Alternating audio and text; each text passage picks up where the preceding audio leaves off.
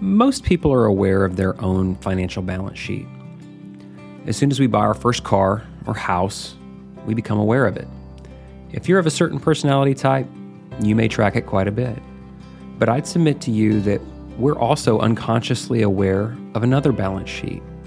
And this one is sometimes tricky to measure and even harder to manage. Sometimes we often find it hard to put into words, but it's real nonetheless. I call this our intangible balance sheet. What I mean by this are those life principles, experiences, memories, and stories that, given any amount of money, we wouldn't trade. They're the memories that bring tears of joy to our faces because we simply can't imagine life without them. We feel fortunate to have had them. It could be our first jobs, proposals, wedding days, births, struggles, anxieties or fears, and maybe even some hindsight. It's all those things that melt into a memory, that bring a distant stare to our face, and maybe even a smile. We feel lucky to have had them because they're what has made us us. So that's what I'm talking about when I talk about the intangible balance sheet. It's those moments in life that may be financially irrational, but which are indispensable parts of who we are. So, these episodes are focused on the stories that bring us joy, happiness, fulfillment, and ultimately may hold necessary keys that will direct the future for our family, friends, and maybe even neighbors. So listen in with us as we discover some of those stories that are meaningful to our guests, and maybe you'll even uncover hidden value on your own intangible balance sheet. Welcome into the Wisdom and Wealth podcast. Today is another of our intangible balance sheet episodes. I'm Josh Klooz, the Senior Wealth Planner for Carson Wealth here in the Woodlands, Texas. Today I'm joined by Heidi Weelborg, and she is going to be uh, sharing from her intangible balance sheet. And I'm excited to uh, hear more about your story, Heidi. Welcome to the podcast. Thanks, Josh. It's going to be fun. For those uh, listeners that may be a, a little bit uh, newer to the concept, um, I believe everybody has an intangible balance sheet. And what I mean by that is that uh, we have value that lives on in our our lives and in in our family's story that can't be quantified. You can't put a, a numeric value to it, but it's intangibly valuable. It's it's worth more than more than money to us um, because of what it's taught us, what it means to us, so on and so forth. And um, so it's one of those things that uh, I find is best translated through stories. Um, and so, you know, th- that is the gist of the podcast. That is the the impetus of the podcast, if you will. But Heidi, could you, before we dive into um, the conversation, could you just give our listeners a little bit of your background and introduce yourself briefly? Sure. So, um, as you said, uh, my name is Heidi. I live in Houston, so pretty close to the Woodlands. And I'm an estate planning attorney. I've done this area of law for quite a while, since about 2009. I started as a paralegal, and then I went to law school and became an attorney. I also um, have two kids, if you want to know that side, two grown children, and I have a grandson. So um, and my daughter and my grandson live here in Houston with me. Mm, that's even better because then that means that uh, you get to see them pretty pretty frequently. Then probably right. Yes. Excellent. Well, the um, one of the other things that I don't want to give short shrift to is uh, the influence that our family can have on our our you know intangible balance sheet. Are there any stories, Heidi, that um, your grandparents uh, or about your grandparents or even your parents that uh, have been you know through myth and legend have been passed on um, to you? Sure. Yes. I mean, so I've got both sides of my family. We've got a pretty good family history going back, so I can do either side. But um, you can start with my on my dad's side. My great grandmother, so it was my grandmother's mother. She came to the United States on a boat out of um, it's like Germany area, but I know Germany doesn't somewhere near Germany. But anyway, mm-hmm. um, so she was four, and she came and landed here in Galveston, Texas. Um, found her name on the ship manifest, so it's true. I found it the other day. What what time frame are we talking about here? 1896, I believe. It was like okay. right before the 1900s. So wow. Yeah. Um, and then so they we've got the that that we found, and we also discovered there were two older brothers that came over, and they didn't make it. They they passed away somewhere in Texas, hmm. and but the family migrated up to Montana, and that's where I'm I'm originally from. So it's kind of interesting to me that my American roots are here in Texas, but then I was in Montana and then the Midwest, and then finally found my way here. So back to so similar similar story for myself personally, but uh, we went to Nebraska instead. Um, so I would imagine that the the draw to Montana may have been, you know, it was a land claim state would be my guess at some point, but you know, who knows, right? Right. Mm. I don't, I don't and, know for sure, actually. Like that part, we're we we're not 100 percent sure why they went to Montana. Yeah. What about your parents? Are there any any stories about their lives that uh, influence you and and your family? Definitely. Um, so my parents, when I was before I was born, they were both teachers, and they also were involved in this organization called Young Life. I don't know if you've ever heard of it. Mm-hmm. Um, so they helped kids in college. They had like a, like a Bible study and a small group, and so that's kind of the culture I grew up in. Even though they didn't really do that as much when I was um, a little kid, but when I got older, my mom continued to do stuff like that. So we always had people over that uh, were basically strangers that we were just helping all the time.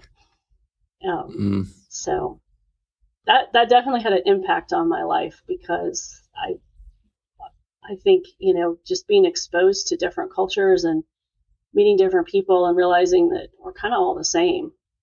You know, that's very yeah. interesting to grow up like that. Absolutely. Now, are there where do you call home um, for, for your growing up years? Are there any barbershop? I call them barbershop stories yeah. um, of our of our community. But are there any influences of where you grew up that stick with you to this to this day?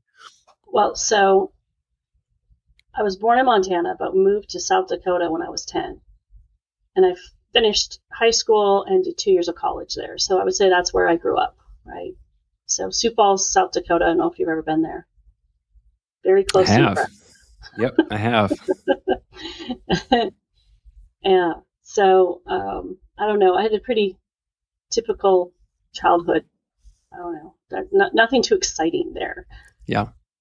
And then, um, what was it? You know, as, as you fast forward to you know your your career, um, you went from you know being it. What was it that drew you to being a paralegal? If you if you look back on it.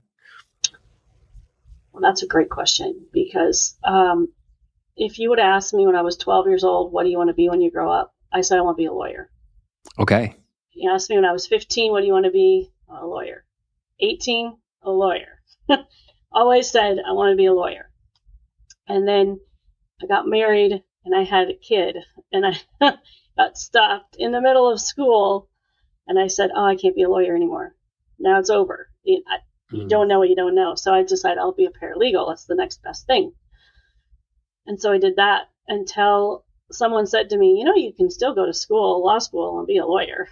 okay. but um, I I've always wanted to work in the law. I guess my passion. Mm-hmm. Now, what was it, um, and who was it specifically that kind of gave you pushed you over the edge to go? Hey, I'm going to go back to law school, and I'm, I'm going to you know go ahead and and get my JD. Do you remember a specific turning point or anybody that in particular that stands out? Um, well, it was kind of a, a couple things. So I was working at a law firm in South Dakota as a paralegal, and we did primarily estate planning, which is what I do now. And that attorney there, uh, I would say she's my mentor. And she, she's now, she's passed away, but she had cancer and she came down to Texas after I moved here. I was getting cancer treatment and I was involved in kind of like meeting with her and she encouraged me to go. She said, you don't have to, you know, you, you can definitely continue on to law school. You don't have to stay as a paralegal. And she even looked up, there was a law school here in, in Houston, South Texas College of Law, that had part time uh, uh, like law classes, which is unheard of. Most law schools, you have to like do the whole live on campus four years, you're or three years. I'm sorry, you're you can't do a part time thing. And she's like, you can do part time, you can keep working, and and so I looked into that, and she really pushed me to that. And then my mother also said, "It's what you've always wanted to be. Just do it." So here I am. Was there ever a point um, where uh, you, you, regretted the decision uh, in the midst of of law school, where you're just like, "Oh, what have I done?" you know, I think everyone says that when they take the bar exam.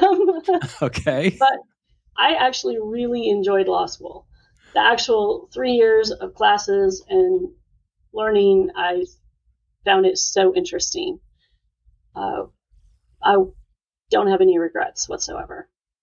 Mm.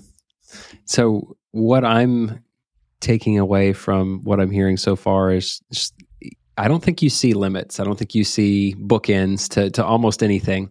Um, and you're an incredibly curious person because there there comes a point at which I think you know um, you'd have to be curious and you like to learn. Um, what what beliefs and principles uh, would you say led you you know to continue furthering your career? Because um, it's a fairly unconventional. I mean, if if we took a bell curve of all JD holders and, and lawyers out there, um, your your story is fairly unique, um, and um, it's just very unique in that that respect. So I'm just curious what your what principles do you look back on and say, hey, th- these principles have served me well, and these are the beliefs that led me to where I am today. Ooh, that's like a loaded question, Josh. no beliefs uh, I would say I am curious. I always ask questions, and I always feel like you can grow as a person, and there is really no limit. You're right. You just you can you can do whatever you set your mind to do. So I strongly believe that, and I've I've done I guess unconventional ways to get to where I am today.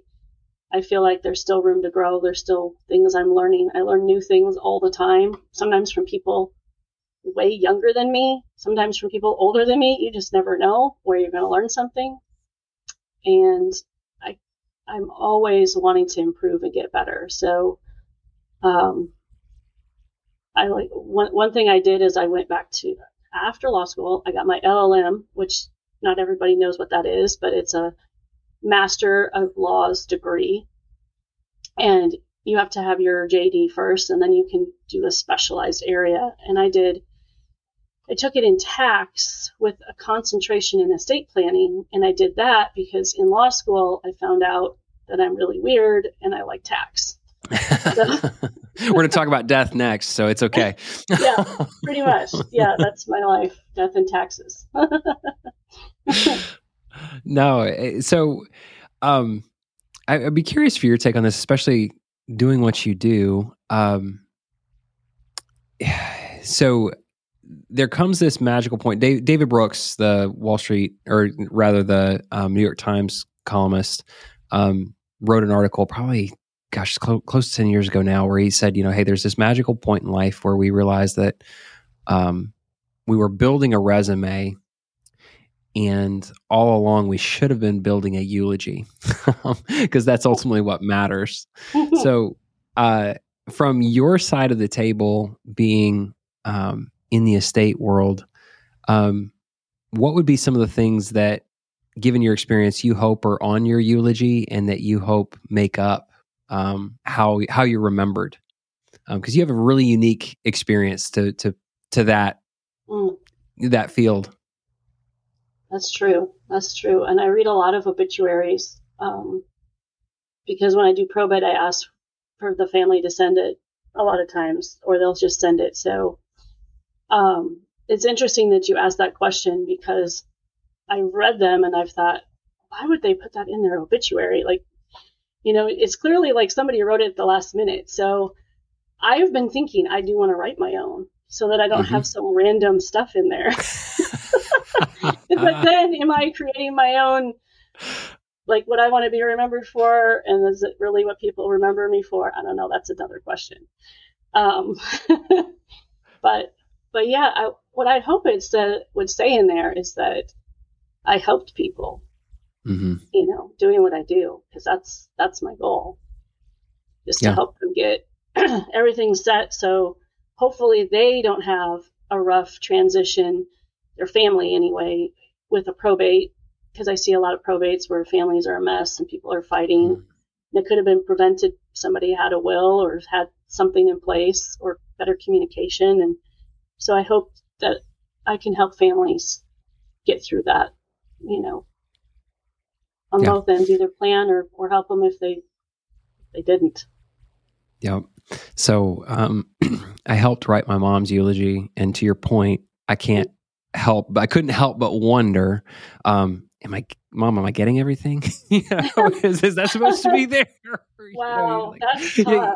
Uh, but, um, you know, one of the things that we, is funny, we do actually encourage people to write their eulogy um, and then say, hey, if it's not in the eulogy, it's really not important at the end of the day. Like it, it may be important, but in a lesser sense. Like it, you'll survive, right? If it's if it's not you know something that that you want that to look like or you want your life to look like um, right another thing that i'd be curious for your take on is um, especially given your your field um, a lot of people have gone to creating what they call an ethical will or you know kind of a, a transfer of hey these are the beliefs that have served you know your mom and i or, or myself well um, and we we would hope that you at least consider them in the future and it's passed on to kids and grandkids.